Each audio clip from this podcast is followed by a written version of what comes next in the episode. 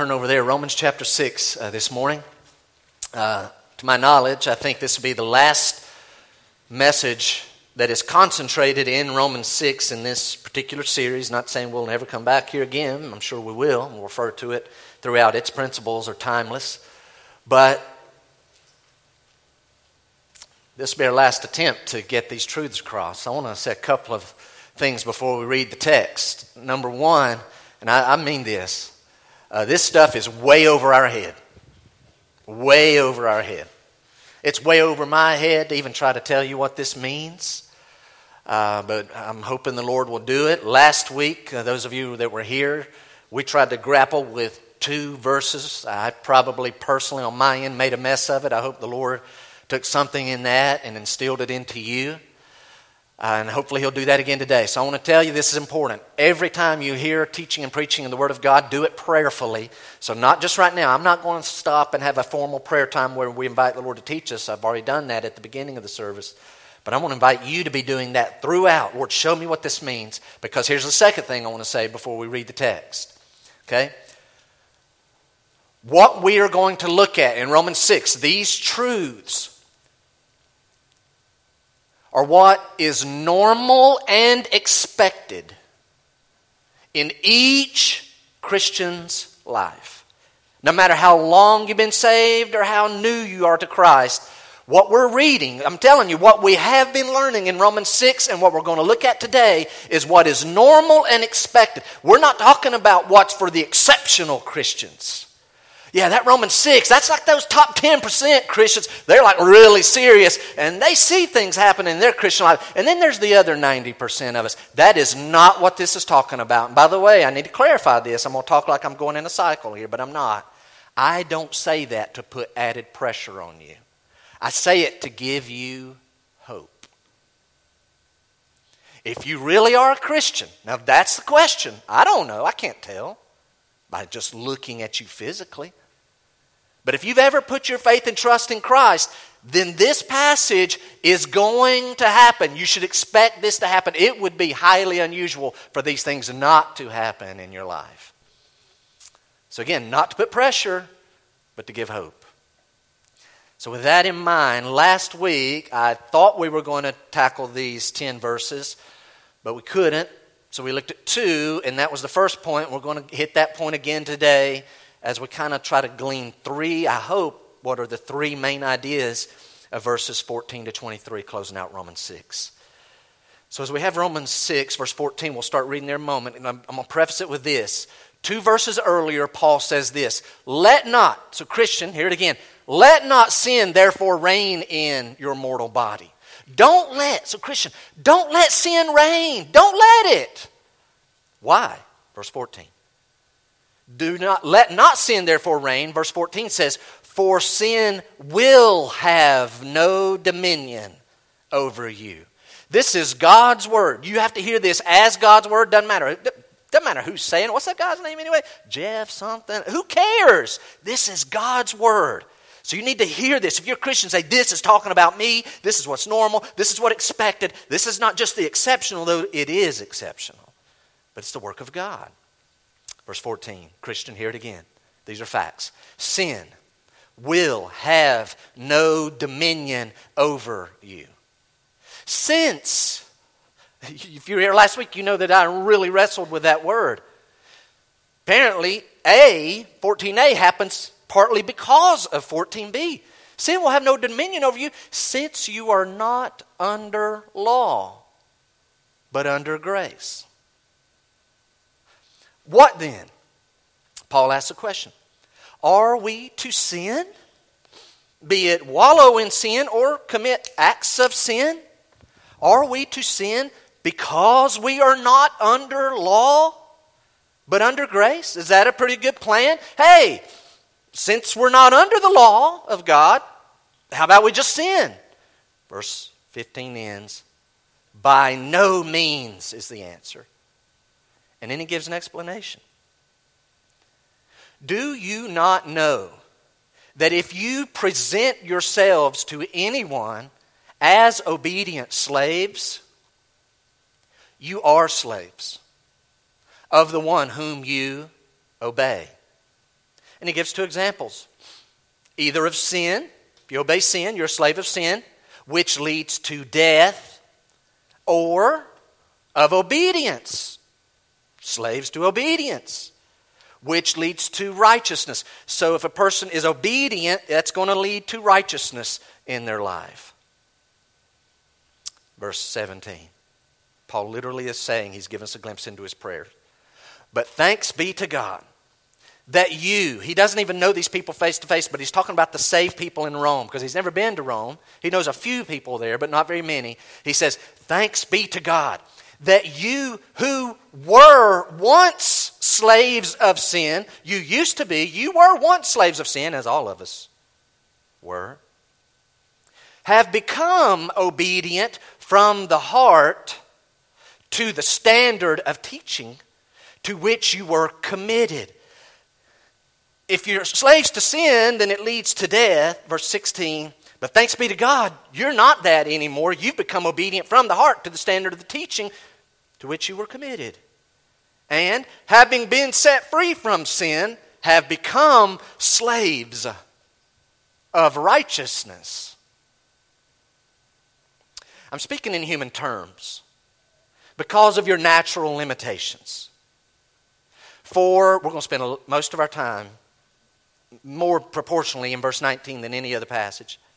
Paul says, For just as you once presented your members, your body parts is the idea, as slaves to impurity and to lawlessness, leading to more lawlessness, just as you did that before, so now present your members as slaves to righteousness leading to sanctification. So we're already putting things together. Obedience from the heart to this standard of teaching leads to righteousness, and righteousness keeps developing and life turns into sanctification. Sanctification is where we become more and more like Christ the longer we're saved. It's a process, it's not instant. We're, we're on a journey. We, he will be making us more and more like Christ because righteousness leads to sanctification. Obedience leads to righteousness, righteousness leads to sanctification. And in verse 20, it's its own little section. It'll be our third point today, 20 to 23. Why, Paul? For when, you got to think here, you got to think back if you're a Christian. For when you were slaves of sin, you were free in regard to righteousness. But what fruit were you getting at that time? What fruit were you getting at that time from the things of which you are now ashamed? For the end of those things is death. But now that you've been set free from sin and have become slaves of God, the fruit you get leads to sanctification and its end, eternal life. Uh oh. From the heart, committing ourselves to this standard of teaching, doctrine, leads to obedience leads to righteousness, which leads to sanctification. And when sanctification's done and we keep becoming more and more like Christ, ultimately we'll die and leave this world and we then enter eternal life. Everything's in a progression all along. That's what's going to happen. This is the normal to be expected thing that happens. And then that very famous verse that we use so often when we're talking to someone about how to be saved. Verse 23 For the wages of sin is death. The wages, sin death. But the free gift, wages of sin, free gift of God, wage, gift. Sin, God. Wage of sin is death. Death, there's that category, but the free gift of God is eternal life. And then that last added phrase is the key to everything in Christ Jesus our Lord. Last week we started looking at three things. We've hit one. And that'll be our first point again today. If we can recap, would you write this down? As Christians, we are above the law. We're above the law, but not against the law. So I want to emphasize both parts of that. As Christians, we are above the law, but not against the law. Would you look again at verse 14 and 15? Paul says several facts here. For sin will have no dominion over you, Christian. That should be good news. Great. Sin, watch this. I, if, if I'm a Christian, I will never just wallow endlessly, lifestyle, habitually, uncontrollably. I will never wallow in sin ever again. It will not be the unbroken pattern of my life. It will not. Why? Well, there's other reasons in verses 1 through 14. I don't have time to go back to those. It has to do with you died in Christ. So you died to sin. It cannot do that over you. But verse 14 now gives us another reason sin will have no dominion over you since you are not under the law but under grace. Well, we wrestled with that last week. You guys remember this? What's this mean? First of all, what does it mean to be under? And it, when we figure that out, how come that we as Christians are not under the law but under grace? And then how come being under grace and not under the law, how come that means sin will have no dominion over us? So I tried to touch those. And I'm going to ask the Holy Spirit right now to kind of, as we rehearse this, drive this a little deeper into us. What does it mean to be under? I use my hands even. We're all born under the law. So the law, and then we're under the law. That means its rules and its penalties apply to us. We're born under the law. The soul that sins shall die. That means they will go to hell. They have to be separated from God. There's the law. oh, we broke the law. We broke the law. So that's under. Well, then how come a Christian is no longer under the law, but above the law? What happens there? And this is where it got even trickier. Everything keeps going back to this one thing. I'm in Christ. I don't know the full ramifications. I don't have full understanding of it. All I know is that when Jesus died on the cross, if I put, listen carefully if, if you're not a Christian, if I put my faith and trust in what Jesus did on the cross, that it counts for me, it's enough, and I believe in that, then all of a sudden, I am now placed in Christ. You say, what's that in Christ? Just picture Christ, put yourself in Him. And so whatever He does, it's like it's happening to you. He kept the law perfectly. He kept it perfectly, and if I'm in Him, it's as if I kept the law perfectly. And then He died on a cross. If I'm in Him, I died in Him on the cross. And so He kept the law for me, so it counts as if I've kept the law, and now I die, and the law doesn't apply to dead people. And so in that transaction, we are moved out from under the law and placed above the law, but still under grace. And Paul says something in that, that dynamic, is one of the reasons why sin will not have dominion over you as a Christian. It will not. Why? We didn't see it in this text, but y'all remember last week we went and tracked down Galatians? And Paul had a word in Galatians that changes everything. It's implied here, it'll, it'll come up later. Here's the difference. When you got saved, you had to do this. By the way, you say, I, did, I didn't know that wording. I didn't know that theology of it. It doesn't matter when you get saved, but here's what happened. You had to have a point where you realize God has these laws and demands. I've broken them. I've tried to do that, but I can't. And so you tried to do the right thing to earn your way to heaven because you were afraid of what was going to happen when you die. And you've heard there's this place called hell, and I don't want to go there. And I tried and I tried and I tried, but I failed. And by the way, all you have to do is fail one time and one point. We've all done that. We're born in sin. And it's just like hopeless. That's a good thing when you realize that because once you realize I can never keep the law as a pathway to righteousness. Pathway to righteousness, here's some people's belief. If I do good, then God's going to notice it and He has to let me go to heaven. But you had a day. If you got saved, you realize this I can never keep the law, I can never save myself. And then you hear the truth of Scripture and you realize all I can do is receive it. God literally holds out salvation. You can't see it or touch it, but it is real. It's called eternal life. And God says, I've got everything done, everything for you. All you have to do is receive it. And at some point, without moving your hands, without even having to move your vocal cords, you say, I prayed a prayer, wonderful, but it is your soul and spirit hearing the truth and you just receive it. And God, I will take it. Again, I said that in English. Somebody else it says it in another language. Someone who doesn't even know exactly all the ramifications. They just hear the truth, I accept it, and I believe it. And we'll hear that in a minute in a passage. And once that happens, here's what happens you're moved out from under the law, you're put under grace because you realize, God, the only way for me to go to heaven is for you to give me salvation. And so you're giving me mercy and eternal life and grace. And here it comes. You say, What makes sin not have dominion over us? Because that transaction where He does everything and we don't do anything, we just receive, it makes us love God. God, you mean I get this for free? Yes, for free. Just receive it. You sent Him to go through all of that, to die for me, for you. Me? But I was your enemy. Yes, for you. But I've done this and this and I've thought these things and I've not done any of these things and I'm just so, you love me. And then you receive salvation, and here's what happens I want to live for you now. And I'm not perfect, but I want to. And that's what happens in verse 14. All of a sudden, your life changes, not because you're scared of going to hell and trying to do good. Your life changes because you're wanting to please God out of love. Can we take a note? Grace creates within believers a love for God that makes us want to please Him. I want to please you. God, you did all that for me. I now want to. And again, I still fail, but I want to please Him no longer trying to please God out of fear of going to hell. God, look what good thing I've done. No, it's just responsive to His grace. That's what happens in salvation. We find a dynamic that love, please hear this, love for God is far more powerful than fear of God. Here's this person over here, afraid and fearful of God and fearful of going to hell, and they try to do the right thing, but it just doesn't last. And then this person gets saved, and their life really changes.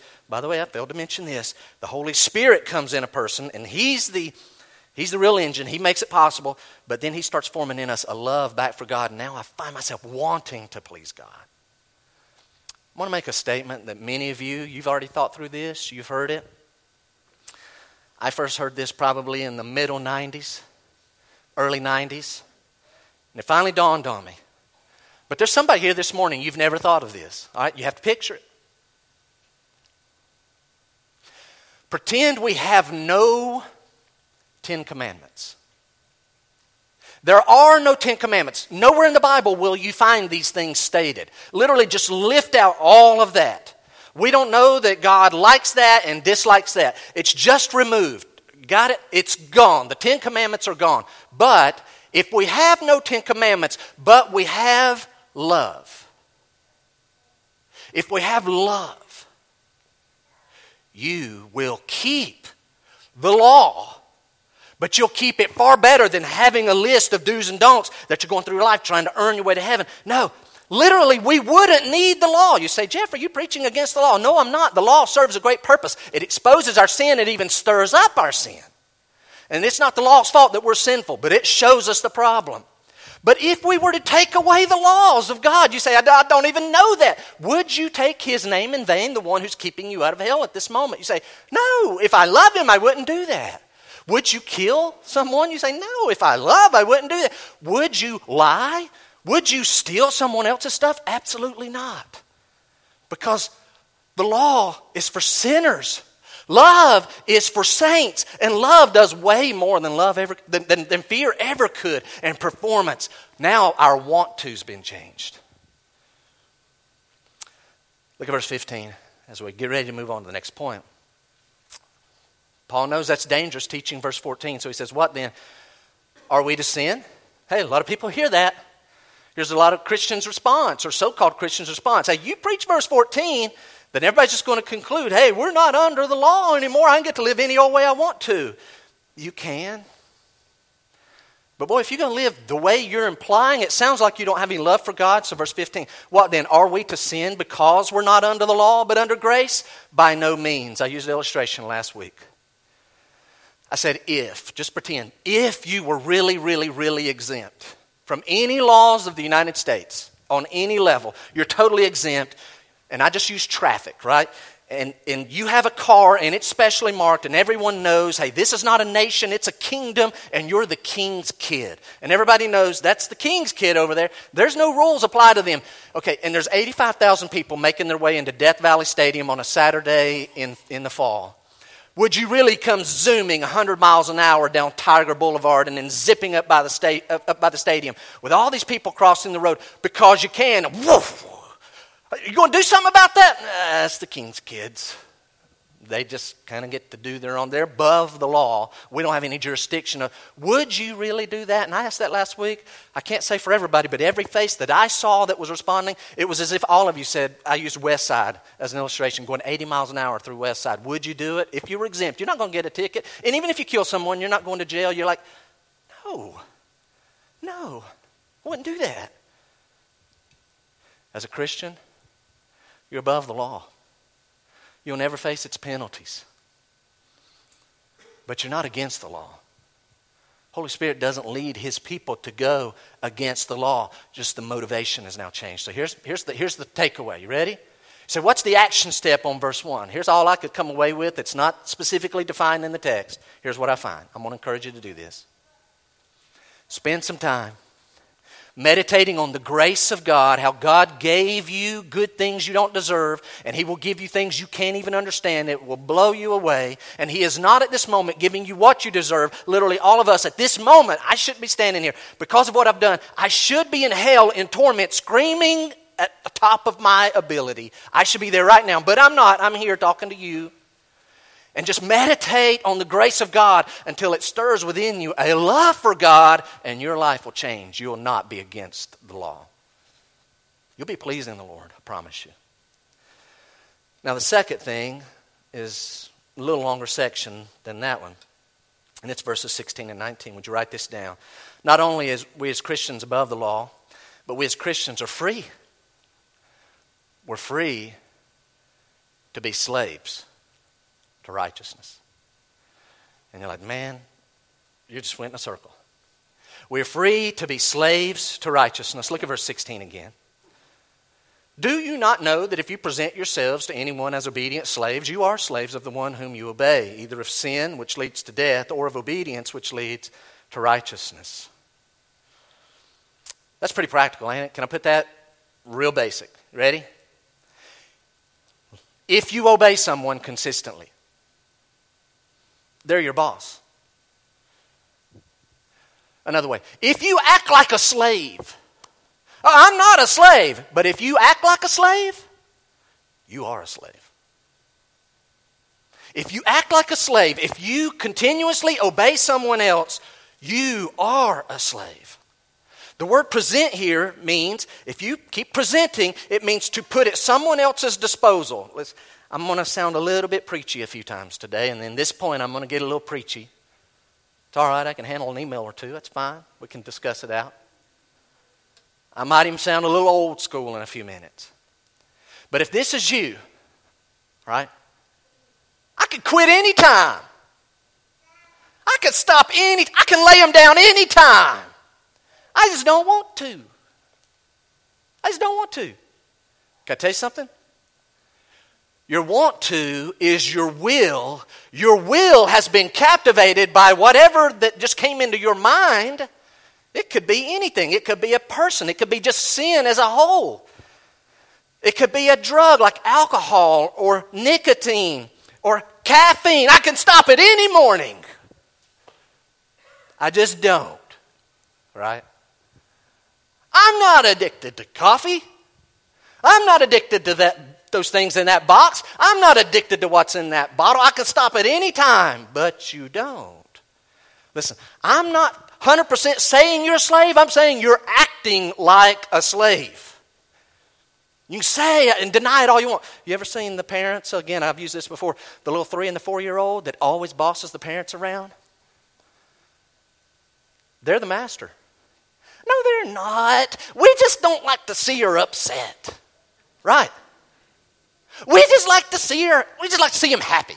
Yeah, he runs the house. He's the master. You're the servant. Oh, no. Hey, some of y'all are going to relate with this. A person will come to your mind down at the plant, right?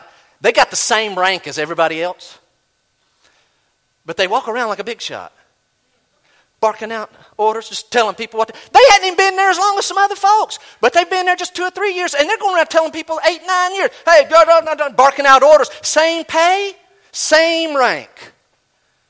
You say, why are they doing it? Because they found somebody that does what they say to do. Well, I don't have to. They're not my boss. You keep doing everything they say to do? I'm, I'm not trying to cause trouble at the workplace, I promise.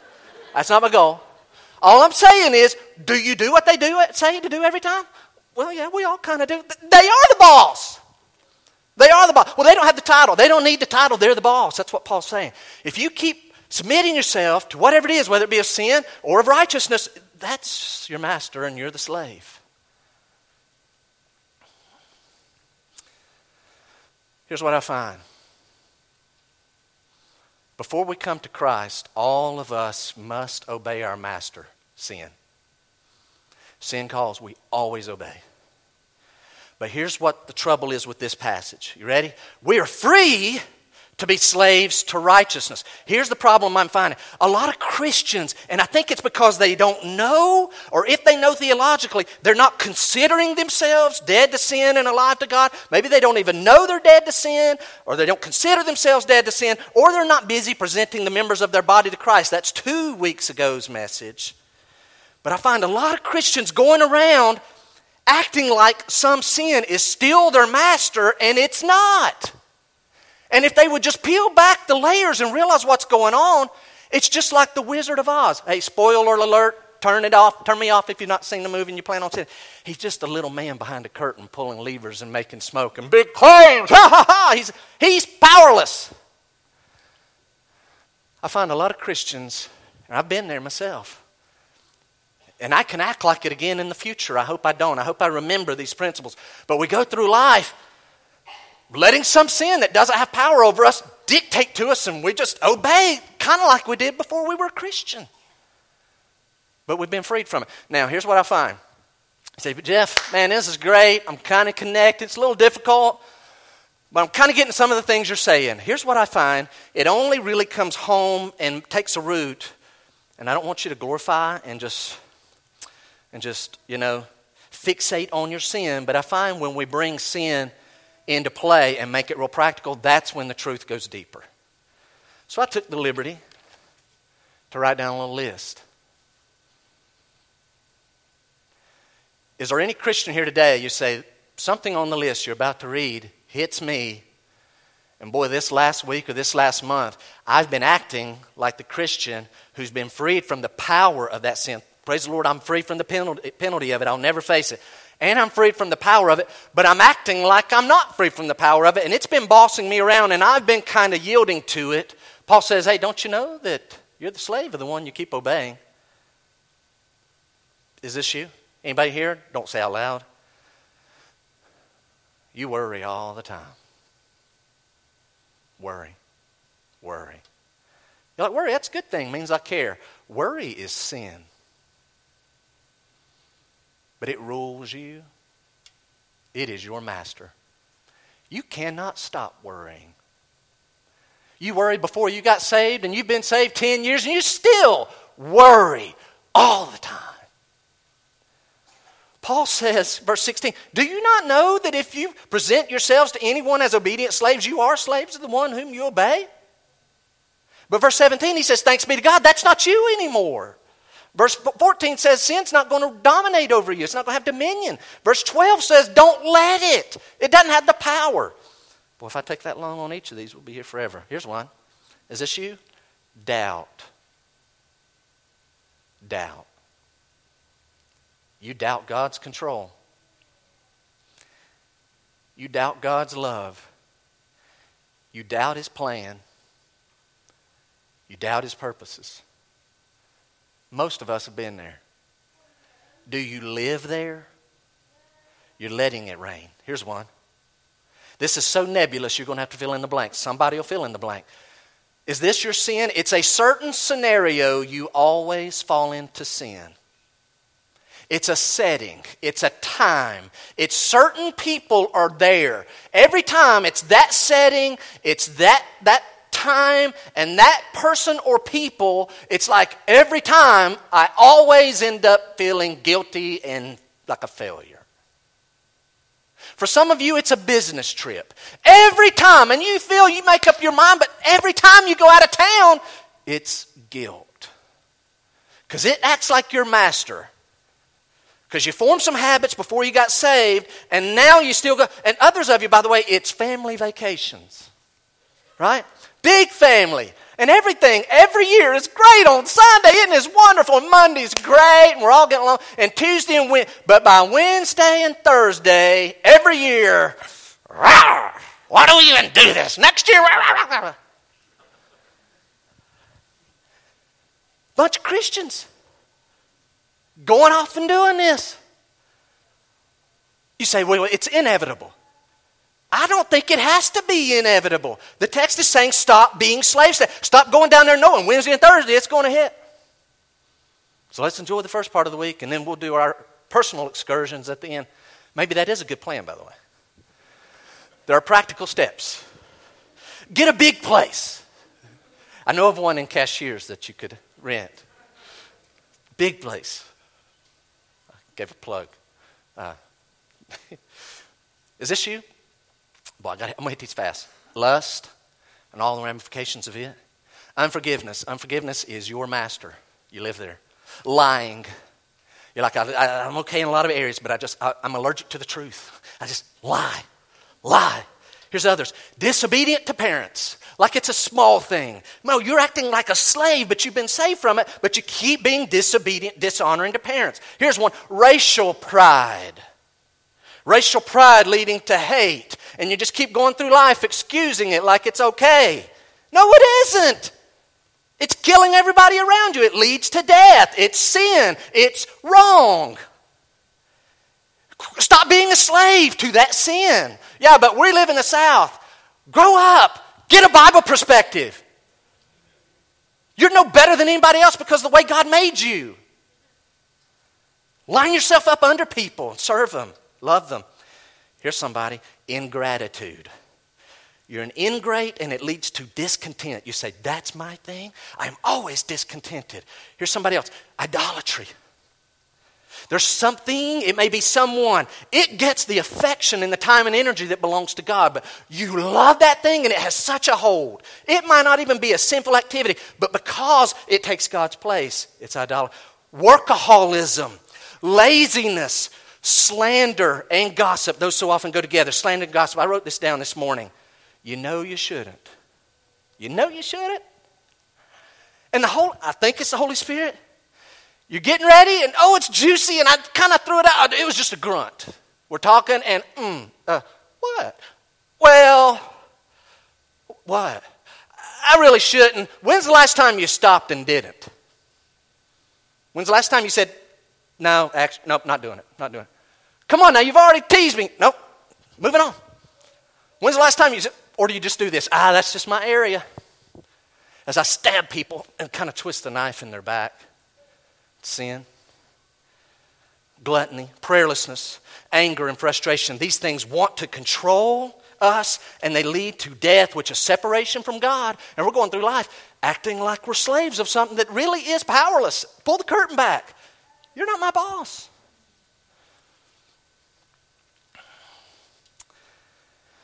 Matthew chapter 6. Look at verse 24 on the screen. See Matthew 6. Jesus says no one can serve two masters. Either he'll hate the one, and he said, Well, I kind of have my sin that I serve and I serve God. Jesus says you can't do both. So here's a quick summation of verse 16. We've got to hit verse 17 after this. Listen carefully. Jesus says no man can serve, no one can serve two masters. Based on verse 16, if your life is an unbroken pattern of obedience to sin, then one of two things is happening. If verse 15 is you, you ready? If verse 15 is, shall we continue with sin? Basically, because we can. Hey, I'm not under the law anymore. I'm above the law. I'm never going to be penalized in the next life for that. If, if anything on that list that we just talked about, and that is your master, then one of two things is happening. Either you're acting like a slave when you're not, or you were never saved. One of those two things. If you're a Christian, we, we need to go to verse 12 because of verse 14 and previous verses. Stop letting it dictate over us. He says, Is this just psychological pep talk? No. Bring it before the Lord. Realize, no. Consider and be busy yielding the members of your body. Go visit two weeks ago's message online. Talks about how to do that. It's either that or you never really got saved. So we have to ask ourselves then, how does a person get saved? Look at verse 17. Two main thoughts out of verse 17. Paul says, But thanks be to God that you who were once slaves of sin have become obedient from the heart to the standard of teaching to which you were committed. Two thoughts. Ready? See, verse 17 has this word this, from the heart to the standard of teaching. Teaching, you know what it means? Doctrine. And y'all are probably thinking, uh, Jeff, you, you kind of big on doctrine, aren't you? I am. Why? The Bible is big on doctrine. It's key, it's crucial. Doctrine's crucial.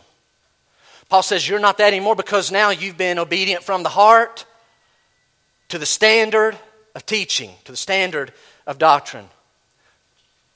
We live in a day, and this has been true for thousands of years. Listen carefully. A lot of people believe, well, as long as you're sincere, God knows you're sincere and He'll be okay. As long as I'm sincere in dealing with my sin, then I, surely God will let me into heaven. I'm going to tell you something that's a lie. Being sincere will not get you to heaven. This verse is giving us a glimpse into it needs to be about the standard. You are obedient from the heart to the standard of teaching. You see that word standard? If we could have Hebrews chapter 8, look at verse 5. I'm not going into the text. Just look, I'm going to show you one word, same word, how it's translated. Look at verse chapter uh, 8, verse 5 of Hebrews. They, he's talking about the priestly, the Hebrews around the temple. It was still operating back before 70 AD. He's talking about the priests and all the things that they do and, and their sacrifices and things. He says they serve a copy and a shadow of the heavenly things. For when Moses was about to erect the tent, which means the tabernacle in the Old Testament, he was instructed by God, saying, Watch this. God told Moses, See that you make everything according to the pattern that was shown you on the mountain. Moses, when you're building the tabernacle, so God takes Moses up on Mount Sinai and he reveals to him the real thing and he shows him a pattern. And Moses sees it and his job is to go back down and make the, the tabernacle, the one on earth, that's really just a shadow of the true. And all the Levites, all their work is really just a shadow of what Jesus ultimately does and the real tabernacle, the temple in heaven. Here's what he's saying Moses, don't you go down there and just operate with your own ideas. It needs to be according to the pattern the standard, the word means exactness. Can I write this down? When it comes to doctrine, exactness is crucial in doctrine. Exactness. It's got to be. He says, You believe from the heart the standard of teaching, the pattern, the exact truth of doctrine. So you say, Jeff, let me get this straight. As long as we have exactness in our doctrine, we'll go to heaven. No, there's another phrase in verse 17. Look at it. He says, Thanks be to God that you who were once slaves of sin have become obedient from the heart. Two things have to come together here. Ready? I'm going to use the illustration that Jesus used. I don't know. I hope I'm wrong, but I'm, I'm very confident. Unfortunately, this morning there's what Jesus would call tares, and there are wheat. You say, What's tares and wheat? Tares and wheat look a lot the same. They're these things that plants would grow, but one is not real wheat and it's not productive and there has no fruit and you can't make bread with it, and the other is the wheat. And, and, and the disciples and the farmers said, Well, we need to go out and just tear up all the tares because they're just acting like wheat. They're not real wheat. They just look externally like it. And Jesus says, Nope, you got to wait and let it all come, and they'll grow side by side. And at the day of harvesting, which is representative of the judgment day, it'll be made very clear, no doubt about it, because God knows whose tares and whose wheat. You say, So in that analogy, apply it to Graceview. Here's my point. There's plenty of people who can come and do the external things that Christians do for a while and they'll look, and they may even be able to quote exactness of doctrine, and it sounds really good, and they know their theology. Here's, here's how you'll know give it time. Give it time. 1 John chapter 2, verse number 19, look at this. John says, They went out from us, but they were not of us. For if they had been of us, they would have continued with us. But they went out that it might become plain that they are not all of us. You know what he's saying? Tares Man, they perform and they act for a while, but their motive and what's driving is not love. It's trying to be religious or maybe earn God's favor, or it's the expected thing. Give it time and they fall away. Two things need to meet because what verse 17 is saying, two things. There needs to be exactness of doctrine and it needs to be received from the heart. Would you look, if you want to turn there even, Acts chapter 10. Acts chapter 10, I'm going to read about three or four verses. Don't have time to go into all the background. Just here's what I'm going to say. Peter, the Apostle Peter, is preaching to an unsaved group of Gentiles. Gentiles have not become Christians directly at this point without becoming Jewish. Is that possible? So Peter's in this house of unsaved Gentiles. They're not circumcised. They're not doing the, all the Jewish things. They're kind of know they've been watching and hearing some of the Jewish truths, but they don't know about the Messiah and Jesus Christ. Peter preaches about Jesus. We're jumping straight to verse 42.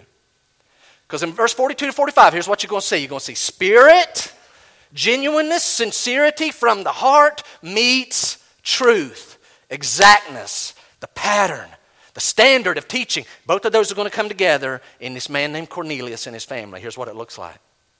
Again, we're jumping at the end of his message. Peter says, and he, Jesus, commanded us. We saw he was he died and rose, and we saw him after his resurrection. And he, Jesus, commanded us to preach to the people and to testify that he is the one appointed by God to be judge of the living and the dead. Verse 43 is key. Here's an audience in this man's house, literally sitting there like you are, and Peter's up preaching a lot better than I am now. Verse 43. Peter says to him, to Jesus, all the prophets bear witness that everyone who believes in him receives forgiveness of sins through his name. There's exactness, there's perfect soundness, perfect doctrine. Peter just said anybody who hears the truth about Jesus and believes in him, their sins are forgiven. Verse 44 While Peter was still saying these things, the Holy Spirit fell on all who heard the word. And the believers from among the circumcised who had come with Peter, these guys are watching, six of them, they're amazed because that the gift of the Holy Spirit was poured out even on the Gentiles. Write down these two things. What you see in Acts 10 is a combining of two things. Number one, perfect doctrine from the teacher. Hey, if you'll put your faith in Jesus, you'll be saved, your sins will be forgiven. And then inward acceptance of the doctrine. These people were so in tune with Peter's message, they believed on the spot, didn't even pause for a formal prayer, didn't have even a come forward, though that is often needed to help someone. But in that case, they just believed the scripture. Back to Romans. One more verse I need to hit in this section, verse 19.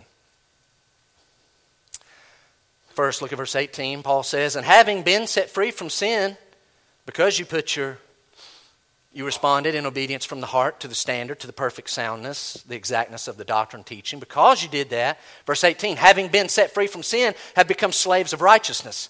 Now, watch verse 19. I am speaking in human terms. You say, Jeff, man, he's talking a lot about slavery.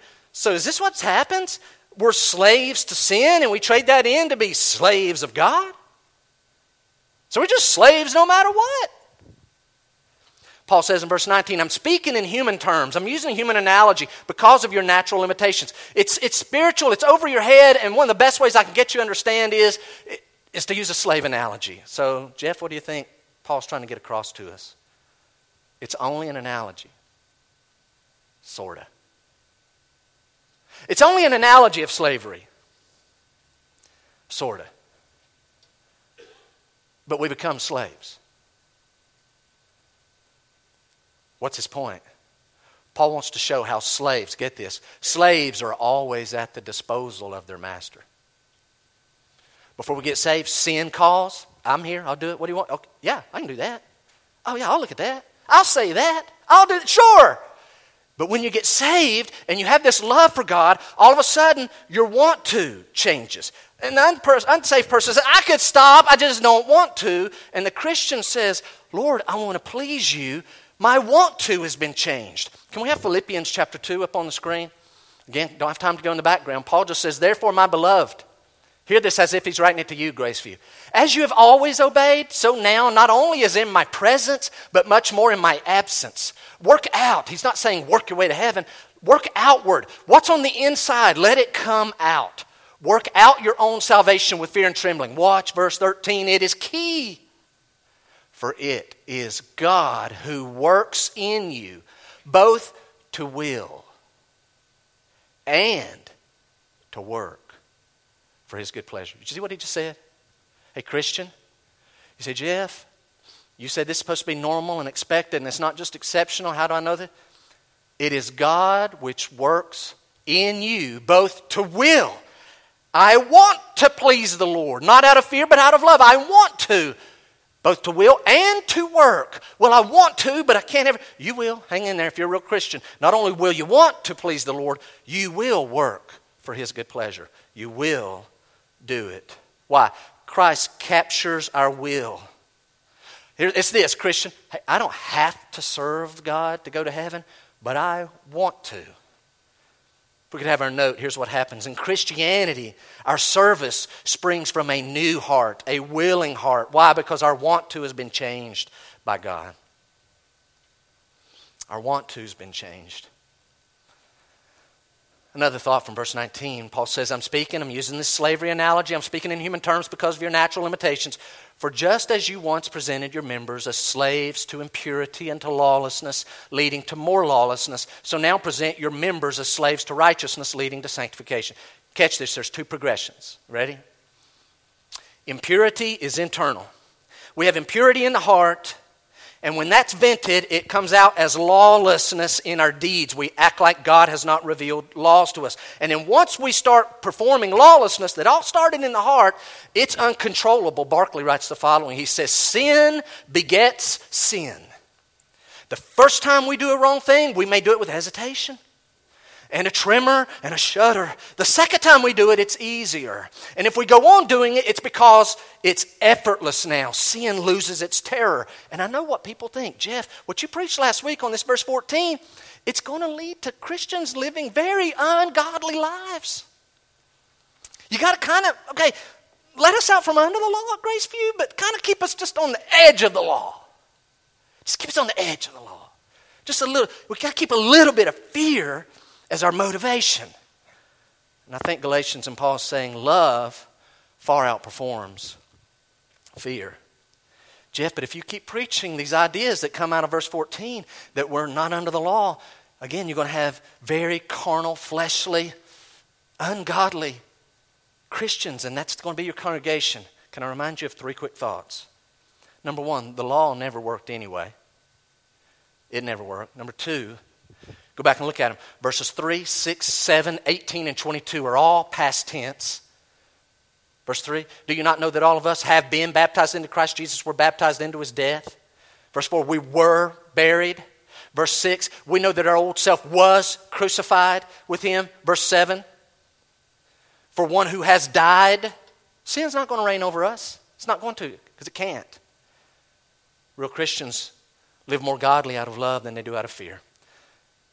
And my final thought out of verse 19 is the following so key. Look at the middle. Paul says, For just as you once presented your members as slaves to impurity and to lawlessness, leading to more lawlessness, so now present your members as slaves to righteousness, leading to sanctification. You know what it means? Now, here's where I'm going to get preachy. He said, well, I thought he has been. Christian, you remember how you served sin before you got saved? The same energy and passion and fullness with which you served sin before you got saved, that's the level at which you should serve Christ. You say, I was 100 miles an hour we're back in the day now. You need to be 100 miles an hour for Christ. That's what he's saying. As you presented the members of your body for that, so now you need to present the members of your body for this. Paul persecuted the church before he got saved. I mean, he traveled to do it. The Sanhedrin didn't have to say, hey, man, we need someone. What do you think about this? No, Paul comes, can I have the authority to go get these people in Damascus? I'll travel hundreds of miles to find these Christians and persecute them because Paul was 100 miles an hour. He thought he was right, but he was zealous, but he was sinful. He served sin 100 miles an hour. He opposed Christ. Then he gets saved. Read the New Testament. You know what Paul does? 100 miles an hour serving for God. He only has one gear. This guy doesn't travel hundreds of miles to serve the Lord, he travels thousands of miles. So I'm going to come to a conclusion. We could use this in many areas. I'm going to throw out one a swearing, womanizing, brawling drunkard who gets saved should not merely warm a pew. Picture the guy who, for years, could be counted on, counted on to be down at the bar, couple nights a week. Everybody knows his name. That's his spot. Hey, it's Tuesday. Don't sit there. Oh, that's right. Everybody knows. It's Friday. Don't sit there. He'll be in in a moment. Because a couple nights a week, two or three times a week before he came to Christ, he was loyal and he'd get hammered and he was rowdy. The more he took in, the rowdier he got and the more foul mouthed he got. And he was always looking for a cheap thrill. I've had her, I've had her. We'll see how the night goes. Who's that girl over there? They could count on him. They could depend on him. If he's not there, oh, yeah, he's out of town. Okay, we were wondering. Oh, no, you didn't hear he's sick. Or he had to pull overtime tonight. Oh, I was wondering. We could count on him. And then he'd get saved. You got the picture? And then he gets saved. And his service for God is spotty. A little here, a little there. And when he talks about the old days, he almost gets that wry smile and kind of reminiscing about, yeah.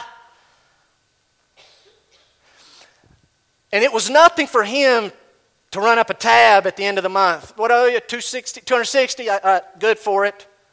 And to just go through carton after carton or whatever the choice was. Okay, that's not my thing. That's my thing. And it's just sin and serving self. Sin and serving self. Repetitionally, dependently. I mean, just, man, you could just count on it. He was a serving self and serving sin 100 miles an hour. And then he gets saved. And the Bible starts hinting as though God's saying, and how about a portion for me? We can't afford that. Can't afford that. What do you mean? We can't afford that, man. We don't have money for that. And I'm not trying to be just preacher preaching on money.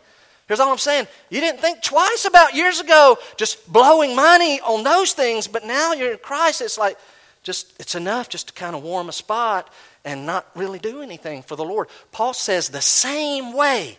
I've read this text. There are implied action steps, but there's one major imperative, and it is only in verse 19, the one main thing. The same way that you presented the members of your body for sin, you should be presenting the members of your body to Christ for righteousness' sake. And this is not talking about, yeah, the goal is to not be bad. Verse 19 is not talking about not being bad. Verse 19 is talking about I use, watch this, I'm going to make my body. God, you know what I did for sin. You know how I've used this body before. I'm using this body for Christ. I'm making myself available, and when you put me in a spot, I'm going to be faithful. By the way, it may be work. It may be, it may be difficult and long and tedious, and it, oh, it's my week? Okay. What else do I have a body for? God, I'm going to serve you because I sure served myself in sin. I'm going to serve you. That's what verse 19 is talking about. Lastly, not only are we above the law, not only are we free to be slaves to righteousness, but we're encouraged to take spiritual inventory. We're encouraged to take spiritual inventory. Verse 20. For when you were slaves of sin, you were free in regard to righteousness. That sounds confusing. Real simple answer. You ready? You ever had sugar free soda? Sugar free creamer? Like, yeah, before Christ, we had a righteous free life. Sin, God, sin always looks more delightful to me. I want sin, it always looks better than God before Christ. More desirable. I craved it because you were righteous free, free of righteousness. Didn't have any, but then something changed. Watch verse 21 and 22. We're talking about spiritual inventory. Paul asks a great question What fruit were you getting at that time from the things of which you are now ashamed? For the end of those things is death. But now that you've been set free from sin and have become slaves of God, the fruit you get leads to sanctification and its end, eternal life. Have you ever seen it? I'm not going to ask you to raise hands. I know some change majors in college. And they kind of regret, man, I took that class, all that study, I didn't even have to have it. What a waste. Or some change careers in their 30s. Listen to this. This is my personal testimony. You can chuck it if you want.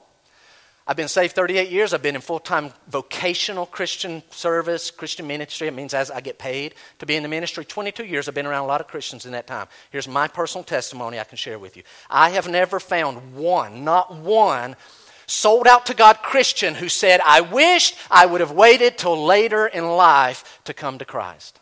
I've not found one in my 22 years. Not one who said, Man, if I knew I was going to live this long, I was really kind of having a good time in sin, and it was doing a lot for me. I wished I'd gave it another 15 and just kind of slid in for Christ there the last couple of years if I'd known I was going to. I've not found one. Here's what I have heard I've heard several say they wish they'd come to Christ earlier. Not one wished I would have waited till later.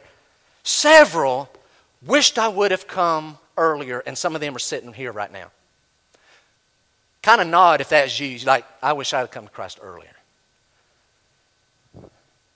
So, Jeff, why are you pointing this out? If you're not a Christian, what are you waiting on? No, no, no, Jeff, you don't understand. Sin. Oh, I, I, just, I'm going to keep doing that, and I know I need to do this thing, get right with God. What's it doing for you? What's it doing for you? Where's that list? What's worry done for you? What's doubt? What's lust and unforgiveness? lying and disobedience and racial pride and ingratitude and idolatry and workaholism and laziness and slander and gossip and gluttony and prayerlessness and anger and frustration. How's it, how's it working for you? I know what it's doing. It's not paying what it promises. My dad was in construction. 1969, he started a little construction company. Can't tell you how many times growing up I would see my dad frustrated because he did these jobs and the people didn't pay. The whole time, I'm, I'm picturing him with a tablet and a lock level and a shovel and, and a ruler and he's figuring out how much dirt has to go from there to there and, and digging ditches. And the whole time he's calculating, and we got fuel. And me and my brother on Saturday morning pumping this thing in the back of his truck, pumping fuel. And one's holding the thing, we'll go to the loader, loader, to the dozer, over to the dump truck, fill up the backhoe. And my dad's paying these workers to come do this. And my dad's working himself, thinking at the end of it all he's going to get paid. And then they decide, I don't want to pay. So now he can go to small claims court, stop working, stop making money to go collect money that he thought he was going to get paid Forget it. I don't have time for that. And he's just frustrated. That is what somebody here today you're doing in sin. You're putting all this investment in sin and it doesn't pay what you think it's going to pay. What does it give you? It gives you this misery, frustration, bondage, death. Verse 23, write this note sin pays. Serving sin pays. Man, I've never heard a preacher say, boy, it pays to serve sin. It pays to serve sin. Sin always pays, but it doesn't pay what you think you're going to get paid. It pays in death. It may be physical death, it'll at least be spiritual death, and it leads to eternal death and separation from God. I heard an analogy that I'll close with today. Look at verse 23. Paul says we're supposed to take spiritual inventory. He says, What did your life in sin give you? How about your life for the Lord? What's it going to yield? It's about eternity there. Verse 23 says, For the wages of sin is death, but the free gift of God is eternal life in Christ Jesus our Lord. The wage of sin.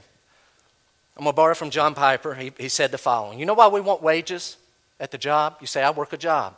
You want to get paid, right? You say, Yes. Why?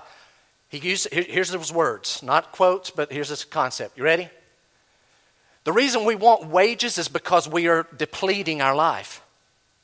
You say, I gave effort and time. I could have been doing something else, but I was working for you. I want wages. And you're like, yes, I want wages from my work. Sin pays wages. But sin, he uses an analogy. It hit me. You may not get anything out of it. He says, sin is like a vampire, it's like Dracula.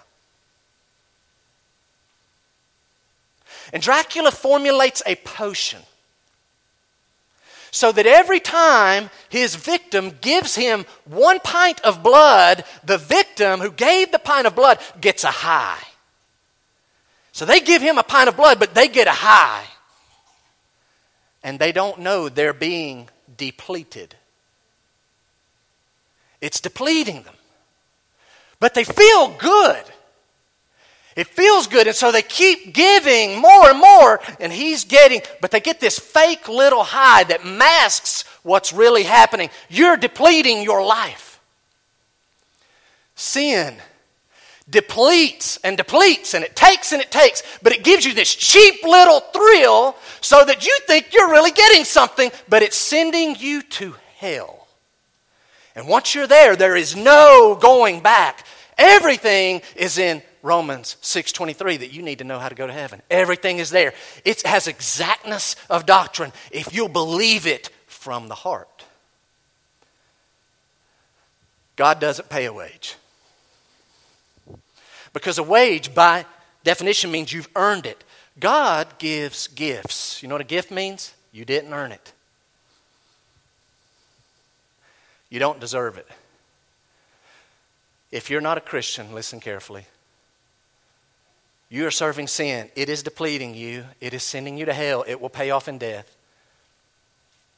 But if you'll put your faith in Jesus Christ, as the end of verse 23 says, God will give you a gift, and the gift is called eternal life. I don't have time to develop this thought. Eternal life is not just a long kind of life, it's the best kind of life. Never heard one Christian regret. What are you waiting on? Would you close your eyes for a moment? Would you close your eyes just for a moment? We haven't done this in a few weeks. A few moments ago, I spoke about exactness when it comes to doctrine. Exactness, there has to be a coming together of two things. Listen carefully. Somebody may need this. Verse 23 gives the exact correct standard of doctrine, of teaching to be rid of sin in your life. You say, Well, I'm just going to kind of take my chance. I'm going to be sincere and hope God sees my heart, and that'll be enough. No, that's not enough. Sin is depleting your life, and it's giving you a fake, temporary high, masking what's really coming. And oh, it's coming eternal death and separation from God in a lake of fire. No going back. You really only always have right now. You never have tomorrow. Tomorrow never comes. You only always have right now. You may not be here. I'm not trying to scare you, I'm being factual. You may not be here in this life, your body, but your soul and spirit may not be here this afternoon, but you have right now. And I'm asking you, I'm not saying somebody who does this every month. I mean, you've never done this. If you've never put your faith and trust in Christ, what are you waiting on? Stop holding on to sin. It is lying to you, it is depleting you and giving you a fake high. The key is to put your heart and latch on to the truth of verse 23. Here it is. The wages of sin is death, but the free gift of God, it's a free gift. Eternal life, here's the key in Christ Jesus our Lord. I'm not going to ask you to raise your hand. I'm going to plead with you. I'm going to beg you. If you've never trusted Jesus as your Savior, do it today. Give Him all your sin from your heart.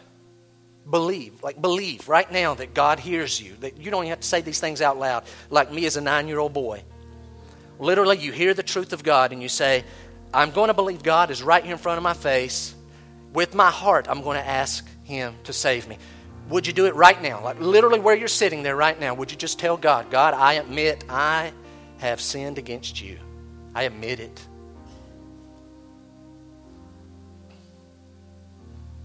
And now, since God can't lie, I'm going to invite you to do this. You talk to God, not to me. You talk to God right now and say, God, you said the free gift of God is eternal life in Christ Jesus our Lord. God, I say it to Him. Lord, I don't understand it all, but I want you to let what Jesus did on the cross count for me. God, right now, I'm asking you, forgive me of my sins, and I believe you're doing it. God, forgive me of my sins right now.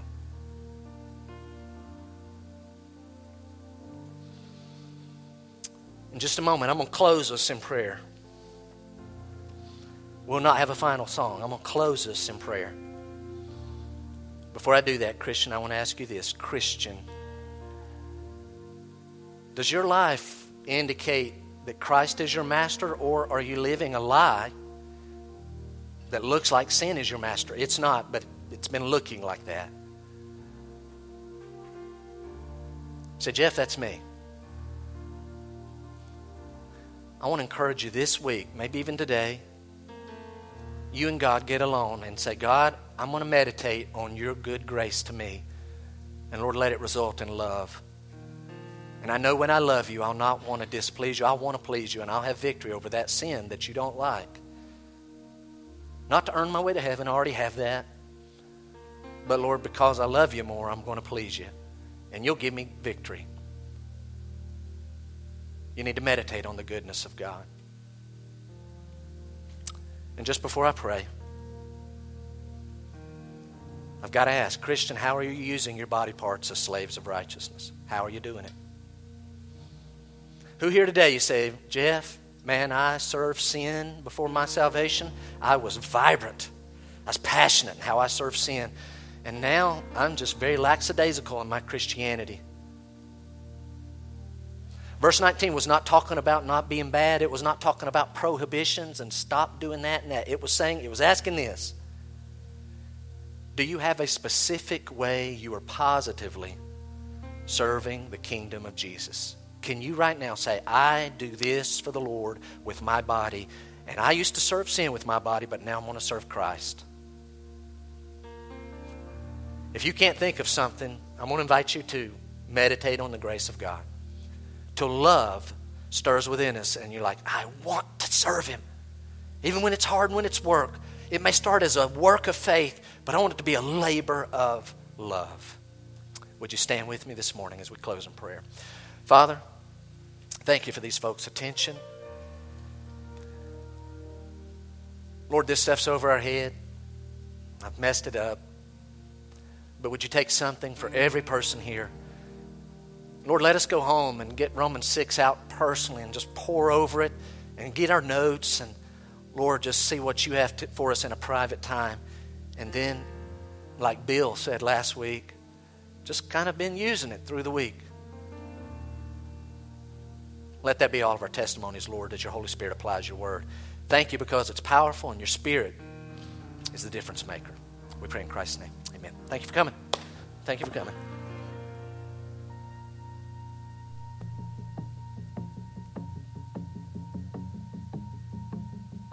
Though I walk through the valley of the shadow, and I stand face to face with the enemy, I will know that I am not.